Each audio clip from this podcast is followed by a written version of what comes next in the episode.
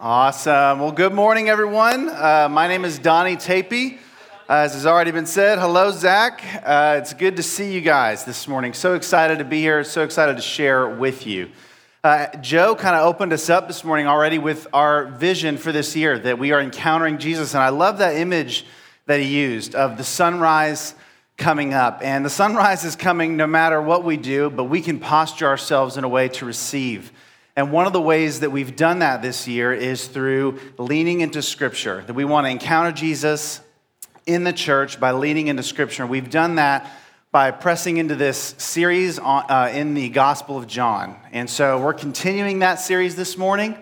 And this morning we're going to be in, uh, in John 15, uh, verses 1 through 17.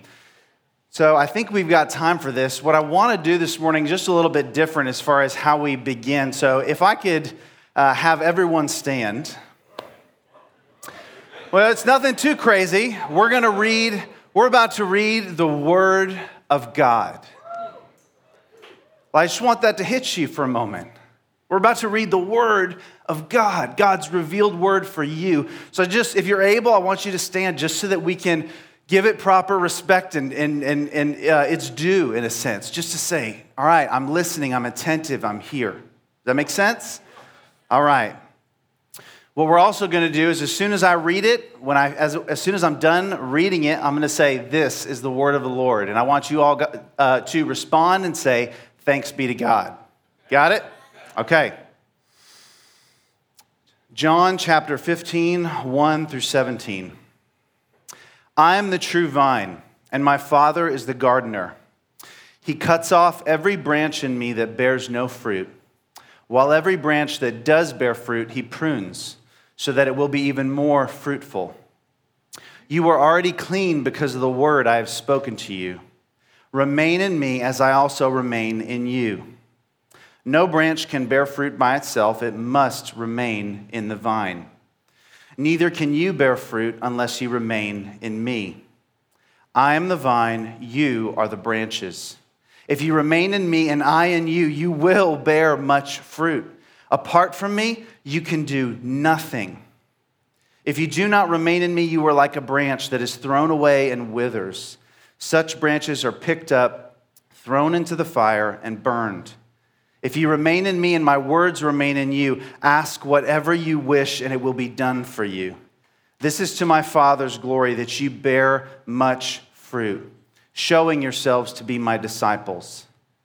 As the Father has loved me, so have I loved you. Now remain in my love. If you keep my commands, you will remain in my love, just as I have kept my Father's commands and remain in his love. I have told you this so that my joy may be in you and that your joy may be complete. My command is this love each other as I have loved you. Greater love has no one than this to lay down one's life for one's friends. You are my friends if you do what I command. I no longer call you servants because a servant does not know his master's business. Instead, I have called you friends. For everything that I learned from my Father, I have made known to you. You did not choose me, but I chose you and appointed you so that you might go and bear fruit, fruit that will last. And so that whatever you ask in my name, the Father will give you. This is my command love each other. This is the word of the Lord. You may be seated.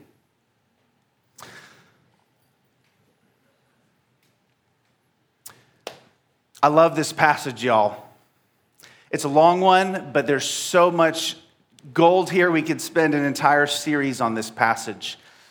But I want to just open us up by just sharing uh, a story with you guys. This past Friday, actually, uh, my daughter Adelaide came home from school, and Fridays are my day off. And so I was there with her, uh, and she asked me if she could watch a show. How many parents are familiar with this question? Yes, and how many parents kind of have a love hate relationship with that question? Sometimes you're like, the TV will watch my children for 30 minutes. It's great. And then other times you're like, if you ask again, I will burn the TV in the backyard. You know, there's like this love hate relationship. But she asked me if she could watch a show, and I said, Well, have you cleaned your room and done your 20 minutes of reading? She does that every day. And her face came, became a bit downcast. And I told her, You need to first clean your room and do your reading, and then you can practice piano or you can watch a show, because those are the two things she really wanted to do. I said, But you can't do both because we won't have time for both before bedtime. And she protested respectfully, but I held firm on her responsibilities and said, After you've cleaned your room and done your reading, the choice is yours as to which one you'll do. I said, But which would, would provide you with more joy that would last longer? And she thought for a moment and she answered, Playing piano. And I said, You can do either, but I trust that you'll make a wise decision. Classic dad line, you know? And I felt like Solomon in that moment. I was like, the choice is yours, daughter. Which shall you choose, wisdom or folly? You know, so it's like, what do you want to do? And a few moments later, with joy on her face and a peaceful heart, she came back and she said, you know, I'm going to practice piano because watching a show, it just, it's over and that's it. Like, piano is going to give me more joy later on. So I'm going to, I'm going to practice piano. And I was like, yes, dad win. You know, it's like those, those small victories, but why do I tell you that story? As a father, my job is to tend to Addie and to do so in such a way that she thrives and that her life would bear good fruit. And I do that by knowing her, by building a relationship with her as I care for her and considering where she's at, what she can handle in her life. I also hold firm boundaries with her so that she learns how to make God honoring choices. And so that she understands reality well. And so that when she's an adult and my boundaries are removed, she doesn't destroy herself by her choices, right? And through all of that, I'm constantly reminding her that I love her. And I'm constantly uh, helping her to understand that, she, that my love for her is greater than she will ever be able to wrap her mind around. And I'm always helping her to her life to bear fruit. Man, I have so much desire for my daughter Addie that her life would bear incredible fruit, fruit that would last. You know, and, I, and as I think about that, I can't help, I can't help but think that if I feel that and I'm an earthly father, broken and with sins and things that I deal with, how much more does God feel that for you? for each and every one of you. Our scripture today, as we've read, is John 15, 1 through 17. And I believe God wants to father us well today through this scripture. And He's going to do it through the imagery of Jesus as the vine and God as the gardener. Jesus as the vine, the source of life, the one to, the one to whom we must stay connected. And God is the good gardener, tending to us and caring for us, ensuring that we are healthy, growing, and producing fruit. I have good news for you today. What we'll see in this passage is that incredible God that is a good and kind gardener. And that in order to receive his help now and in the future, we must abide, we must remain in Jesus. God wants to bring good fruit from your life. Did you know that? And that's what I want us to see this morning. I want to stir you up to that. So I see three ways in this passage that God the gardener tends to us in order that our lives would bear good fruit. So, those of you taking sermons, you love your three sermon points, here you go. So, God the gardener knows us and cares for us. God the gardener teaches us about reality. And God the gardener loves us beyond our wildest dreams, that we might trust him to bring forth the, uh, that good fruit from our lives. So, again, my hope today is that you'd be stirred up. You'd be stirred up maybe in a fresh way, maybe even for the first time, to abide in the vine, to remain in Jesus. So, we're going to break, this is a large passage, so we're going to break it up into three sections, and each section corresponds to those three points. But first, before we dive into that first section, I want to give you some context on this passage that we're in. So, where are we in the Gospel of John? Why is Jesus saying these things that he's saying now? So, Jesus is with his 11 remaining disciples. and he's sharing the Passover meal. If you don't know, the Passover meal was the meal that celebrated the people of Israel's uh, uh, liberation from slavery in Egypt. And so 11, I thought there were 12 disciples, right? Well, Judas, that 12th disciple, had already left at this point, and he had gone out to betray Jesus. It was actually in chapter, I think, 13, where Jesus uh, says to them, he, he, he's washing their feet. If you remember that sermon from a number of weeks ago, Jesus is washing their feet, and he comes uh, at, at the very end and he says, The one who is bathed does not need to wash except for his feet, but is completely clean. And you are clean. He's speaking to his disciples, remember. You are clean, but not every one of you. And that's when, right after that, Judas gets up. Jesus says, What you're going to do, go and do quickly. And Judas goes out and he, and he leaves. And so, for most of the disciples up until this point, they still didn't completely even understand what Jesus was about. Some of them still have hopes that Jesus is this political king, this Messiah that's going to come and, and, and free them from Roman occupation and be the new king of the Jews, and that he's going to usher in this new kingdom on earth of, of, of, uh, of, of, the, of the Jews being free from all these occupiers but they don't really get what he's saying. And in chapters 13 and 14, he spends those chapters disabusing them of those notions, saying all kinds of things like, I'm going away and you can't come with me, and I'm going to be gone for a while and you won't see me. And they're like, What is he talking about? Like, this isn't the plan that we thought we had in mind. He's saying all these things that are really scaring them, including even to Peter. He tells Peter, You're going to deny me three times before the sun rises or, or, uh, or before the rooster crows. And it's like the disciples are getting worried and troubled. They're fearful. Like, what is he saying? This isn't, this isn't the plan, Jesus. What are you doing? And it's at this moment, in this, in this chapter, uh, at the very end of it, he says all these things. And Jesus, you know, he knows what's about to happen. He understands that he's about to go to the cross. And he understands and knows that each of the disciples is going to scatter. Not just Judas betraying him, but each of them are going to scatter and go their own way and leave him. And then Jesus abruptly says at the end of chapter 14, Rise, let us go from here. I'm going to start using that from now on when I want to go somewhere. Rise, let us go. So they left the upper room. But where did they go? No one really knows. I believe, based on all the vine talk that we're getting into, that they're walking through a nearby vineyard. And how much more epic does it make this passage that Jesus is talking about the vines that they're walking through right now? So, back to our passage 15, 1 through 4. I am the true vine, and my Father is the gardener. He cuts off every branch in me that bears no fruit, while every branch that does bear fruit, he prunes, so that it will be even more fruitful.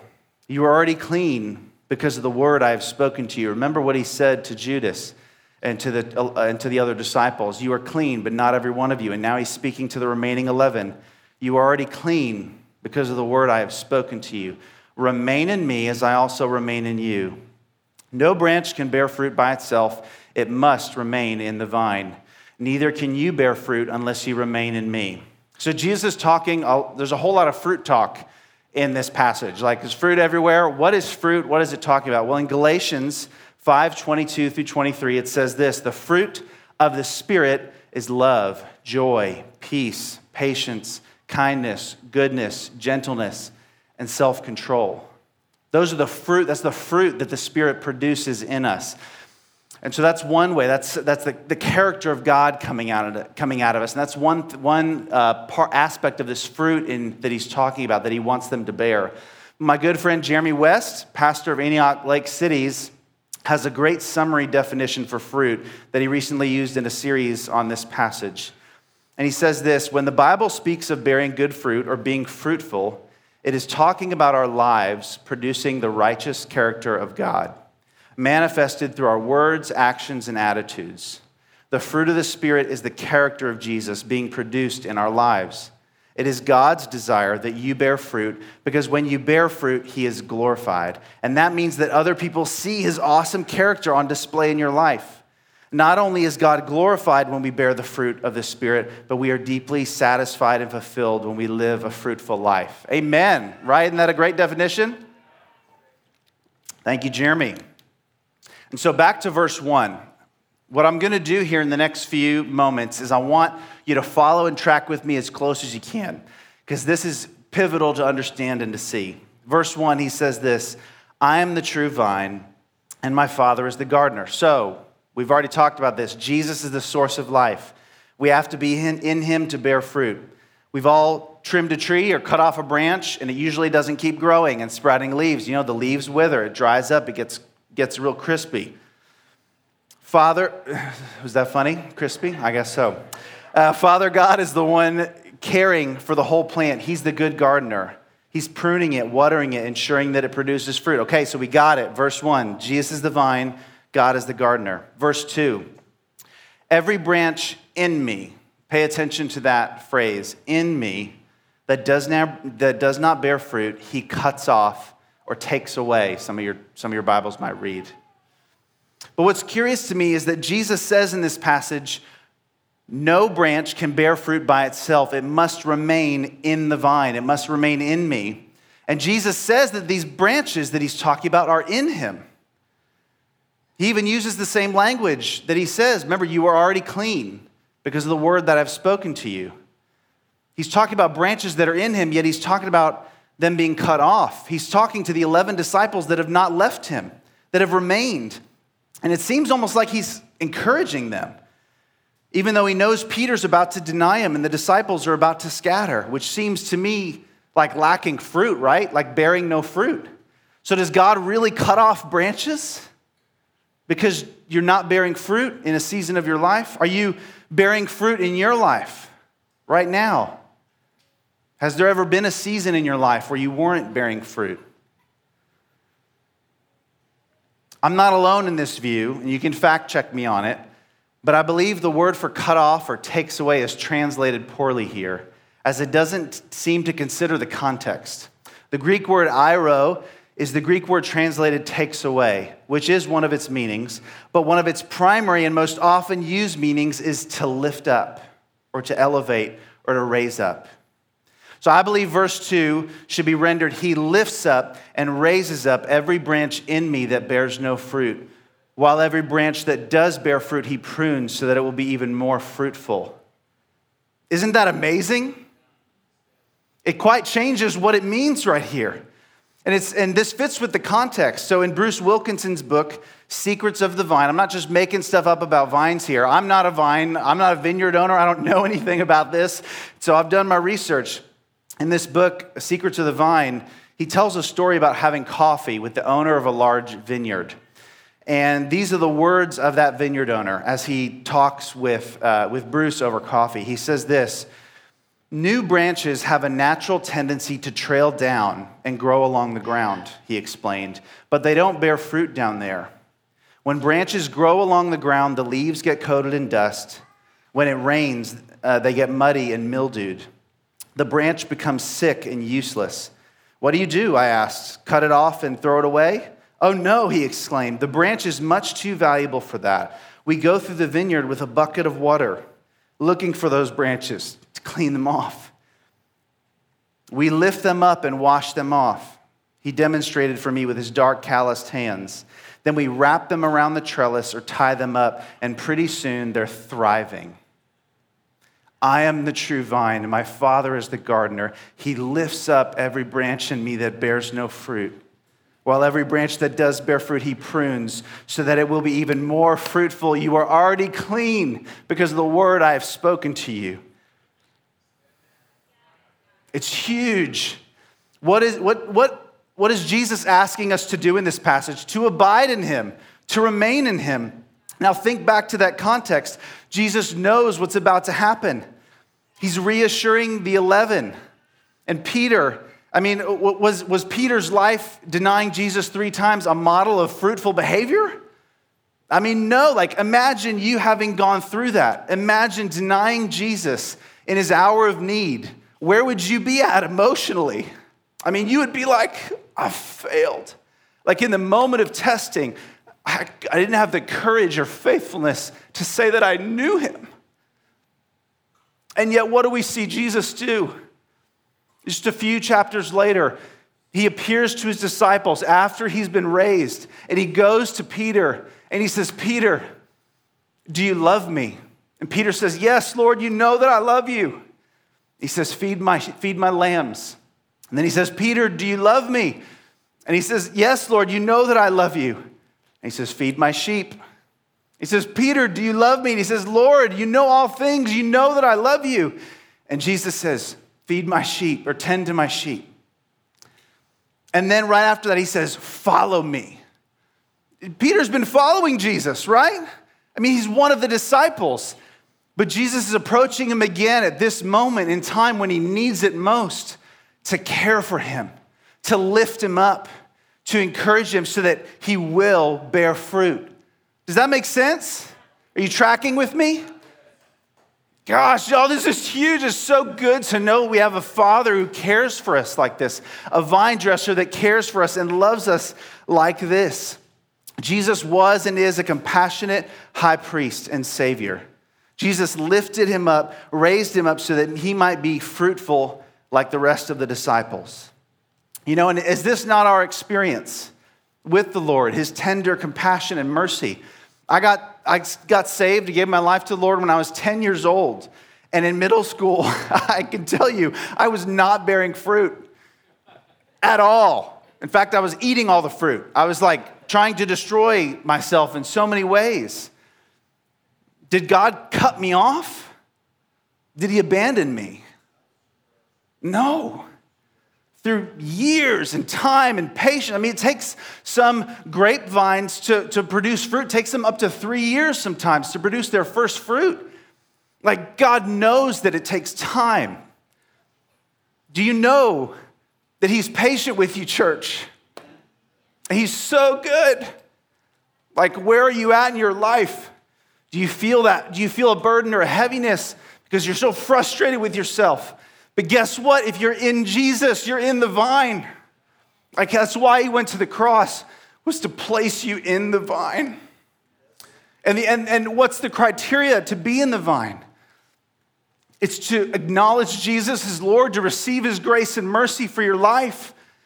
Like, what a gift to remain in the vine. There's things we can do to help us remain in the vine, to stay there. And we're going to talk about some of that. But I want you to see how simple this is and how good God is as a gardener. Amen? Okay. But what I love about Jesus, so on to our next point. The gardener teaches us about reality. So that was the gardener knows us and cares for us. He knows where we're at, he knows what we're going through. And now the gardener teaches us about reality. Um, Verse 5, John 15, 5. Continuing in our passage I am the vine, you are the branches. If you remain in me and I in you, you will bear much fruit. Apart from me, you can do nothing. Not something, not a few things, nothing. If you, do, if you do not remain in me, so here's the, here's the transition. He's talking about branches that are remaining in him. And now he says, if you do not remain in me, you are like a branch that is thrown away and withers. Such branches are picked up, thrown into the fire, and burned. If you remain in me and my words remain in you, ask whatever you wish, and it will be done for you. This is to my Father's glory that you bear much fruit, showing yourselves to be my disciples. What I love about this section and one of the aspects of Jesus is that he's a great teacher of reality, right? Jesus all the time uses parables and things that are that are related to the natural world are just simple to understand, easily understood and perceived on their own. But reality, I don't know about you guys, but reality can sometimes feel harsh, right? It can feel like there's no mercy with reality. Like, if you do this, A, like if you do A, B is gonna happen. Like, it can feel like a harsh master. And at one time, I had great confusion over this verse because I felt so conflicted about the boundary line Jesus draws here for our relationship with Him. It seemed harsh and very conditional to me based on this verse. And then I had children. And I understand that boundary lines are firm for a reason. My son Alder is two years old, and we've been practicing with him how to cross the street uh, properly, which means hand, eh, which means holding his hand, and he has to do this no matter what. And I can't tell you umpteen times I have gotten down on my knees and gone, Alder, all right, buddy, if you go out in the street without holding daddy's hand, you could get hit by a car. And that could kill you. And he's like, Squirrel. And, you know, I'm like, you know, he's just totally, just like not getting it. And he's two. And I understand that. And so we'll start crossing the street, and I've told him this, you know, this fact so many times. And, and as, as I'm crossing the street, he's holding my hand, and he just starts going, ah, wanna walk, wanna walk, wanna walk. And I just say, I'm sorry, buddy, you don't have an option. I'm holding your hand while we cross the street. And we cross the street, and then that's it. and we do that over and over and over again until he learns to trust me that this is what's best, even though he doesn't understand it. I mean, for Alder, if I sat him down and said, Alder, do you know that a vehicle traveling, traveling at, uh, a vehicle weighing 2,000 pounds, traveling at 40 miles per hour, has 13,000 pounds of force behind it? I mean, most of us don't even understand. How does that work? It's like, it's just beyond his level of comprehension.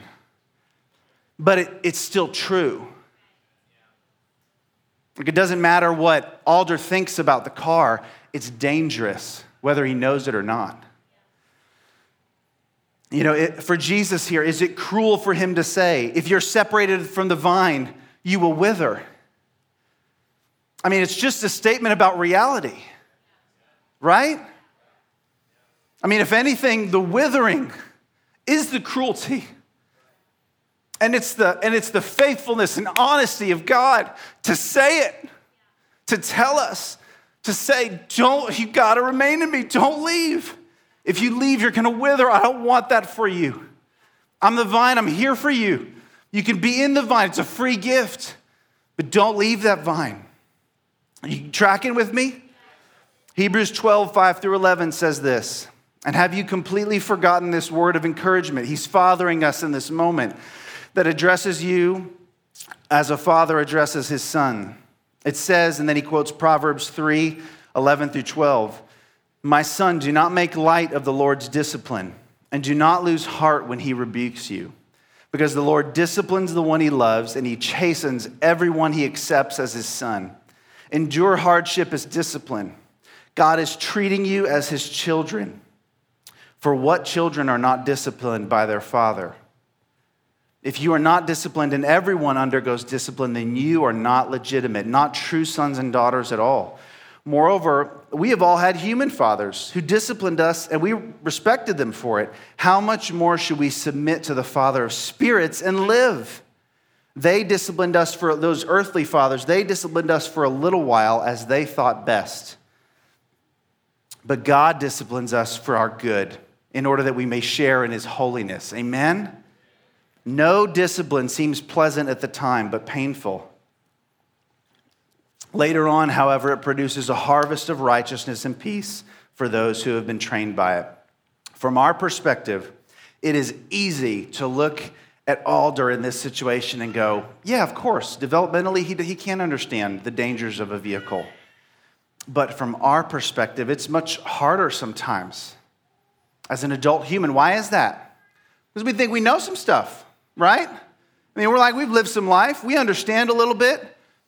We start to think maybe we know better. Maybe this course I've chosen is better than what God has for you. I mean, it's going to provide me maybe more money, or it's going to provide me more happiness, or more sex, or whatever it might be. And we, it's hard for us to sometimes see God's perspective, but he, our position in our relationship with God is the same as my position with Alder. You understand that? How much wiser is God than us? How much more intelligent is He? How much more foresight does He have? How much more wisdom does He have? How much more goodness does He have? I mean, I, I be on my knees, just like, God, I trust you because you know everything and you love me and you're good. God's guardrails, God's boundaries or commands help us to put everything in our lives into submission to Jesus so that those very things in our lives don't destroy us and don't take control of our lives. But what makes guardrails and boundaries palatable in both relationships, in my relationship with my son and with our relationship God, what, what makes them palatable? It's trust and discipline coming from the one you know loves you without a doubt. It's when there's love present there in that relationship that trust can be given. Does that make sense? Boundaries without love and relationship feel like arbitrary rules. But God says, no, remain in me. Remain in my what? Love. You, me, we, everyone you know has been made for a relationship with Jesus, for relationship with God. Do you know that this morning? You were created to be in Him. Nowhere else. You were not created to be in any other vine but in Jesus. And that's good news this morning, church. It's good news because God knows it and He's helping you, tend to you to get there. And He's given you access to what you need to get there. You don't have, you don't have to work your way to salvation, He's given it to you, church. This is strong encouragement this morning. I feel encouraged as I preach it, I feel edified because it just reminds me all over again who God is and how good He is. Mm. All right, we're going on to the next part. The gardener loves us beyond our wildest dreams. And this is what I want you to experience now is this last piece of, of, our, of our passage. It says this. As the father, I'm gonna, and so what I want to do here is I just want to talk through this verse a little bit and give a little, give a little commentary and thought on each verse as I go through. It says this, and I want every verse as you hear it, just try to open yourself and let it land on you. As the Father has loved me, so I have loved you. That statement should make everyone's heads explode. Like, as God has loved his son, who came to the earth, lived a perfect life, was obedient in everything, and went to the cross in obedience for, for, for you and I, and then was raised like God loves him like that. And then Jesus loves you the same. This is incredible, church. The love of God is tremendous. You will never wrap your mind around it. You will never be able to understand it, and you will spend the rest of your days searching it and mining it for gold. And I wish you that joy. That's my heart for you today. And he says, If you keep my commands, you will remain in my love. Now, again, is this, is this a harsh thing? If you don't keep my commands, I don't love you anymore. No, he's saying, If you keep my commands, you will what? Remain in my love. If you don't keep my commands, you, you won't remain. His love hasn't gone anywhere. His love is remaining. Does that make sense? It's a statement about reality. And he says this I have told you this. Why has he told us this? That my joy may be in you and that your joy may be full. How incredible is that? The most joyful person who's ever lived wants to place his joy in us. It's incredible. He go, we go on, he says, My command is this love each other as I have loved you. What a simple command. But do you see how he's going down the rungs of the ladder? He says, I have loved you like God has loved me. Now I want you to go and love others like I have loved you. What a simple and beautiful command that he wants us to be surrounded in communities of love. Encounter Jesus, life groups, he says, greater, and then he says in verse 13, verse 13, greater love has no one than this, than to lay down one's life for his friends. Period. Next sentence, you are my friends. You're Jesus' friend. Did you know that today? I mean, how much love can be expressed in a passage? Like that he loves us, that you're his friends, you're on a different playing field with him. He says, I no longer call you servants because a servant does not know his master's business. Instead, I have called you friends, for everything that I learned from my Father, I have made known to you. Everything that God has given to Jesus, He's given to us. And then He says, You did not choose me, but I chose you. You think this is because you're awesome or because you found Jesus on your own? Like, no, Jesus has chosen you for this work, and He's appointed you that you would go and bear fruit, fruit that will last and so that whatever you ask in my name, the Father will give you. What a promise! That whatever you ask in my name, the Father will give you. And then he finishes it up and he says, This is my command love each other. Twice in that section does he commend us to love each other. If we simply remain in him, church, if we abide in his love, the commands of God, you know, they're, they're, they're not arbitrary commands. They are the boundaries of a relationship. And when we remain in his love, remain in this relationship, we, he will bring good fruit out of our lives. And even if you're in a season of feeling fruit, fruitless, God wants to encourage you and he wants to lift you up. Amen? God's vision for your life is increase and abundance of good fruit. Increase in abundance is his vision for you. It's abundance of godly character, abundance of godly joy, abundance of all sorts of things, faithfulness, abundance of uh, abundant life in your family, abundant life in your neighborhood, in your city. God desires for your life to produce abundantly. And the beautiful thing about this is that when you're in the vine, who's producing the fruit in you? Jesus, you're connected to the vine. Jesus is, you're in Jesus and Jesus is in you, and He's producing the fruit of your life. This is not a heavy yoke. This is not a go out and start producing fruit or else. Jesus is gonna lift you up. Does that make sense? Okay. Everyone's looking a little sleepy. I want you to see what I see here. It's so beautiful and so good. It's such a light and easy yoke. If I could have the band come up as we close. How do we remain in Jesus? How do we abide in him? And I would ask rhetorically, why all this encounter Jesus stuff? You know, I mean, we've been talking about it over and over again on Sundays. It's not because we're bored that we're coming up with stuff for you to do. you know, we, we, it's not because of that. Our, our heart is that when we practice all of these things, when we practice the way of Jesus together as a community, that's how we remain in Jesus. Like just like Joe shared, the rising of the sun, the sun's coming up either way, and we can posture ourselves with practices in our life in order to position ourselves to experience the warmth of the sun and the beauty of the sun. And this is what we're doing. That's why we've been doing daily quiet times. And that's why we've been doing Sabbath day. We're not just like, I wonder if they would give up an entire day of no work and maybe then we'll know we have control over them. You know, it's like, that's not our heart for you. It's like, when, when we practice these, these things, it gives us space and margin to experience the love of God in our life and not to be so hurried on from one thing to the next. And as a church, we're leaning into scripture, doing this study in John, we're leaning into community and life groups and serving. And soon, here in, in, uh, in a few weeks, we're going to be talking about what it means to, to encounter Jesus in the city and what we'll be doing there. Like these things that we're doing are, are some of the ways that we remain in Jesus.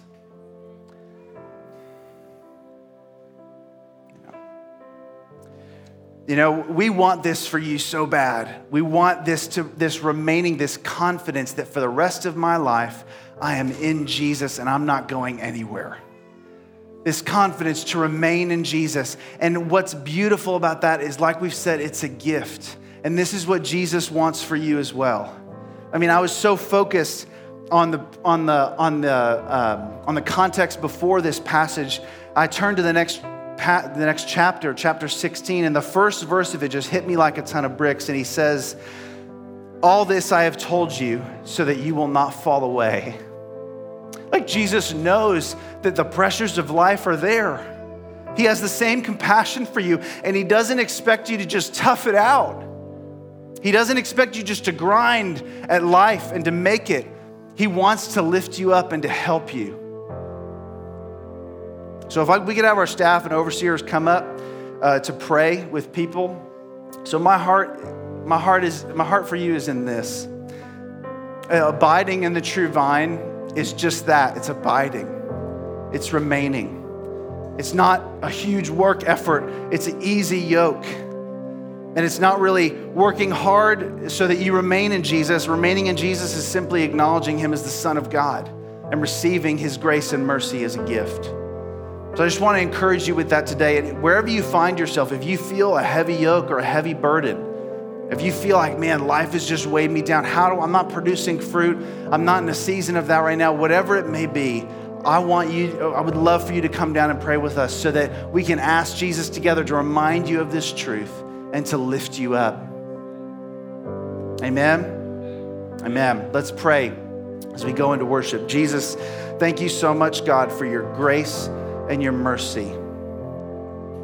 Father, thank you that you lift us up. Thank you, Jesus, that you don't leave us hanging in the dirt, but you lift us up and provide good things for us. Father, we ask that in this moment you would speak to each and every heart, God, and any heart in need, any heart needing you, Jesus, needing to be reassured, needing to know that they are in the vine, needing encouragement. God, I pray that a spirit of encouragement would fill this place and that people would walk out of here knowing that they are sons and daughters abiding in the vine. And it's in Jesus' name that we pray. Amen. Come forward for prayer.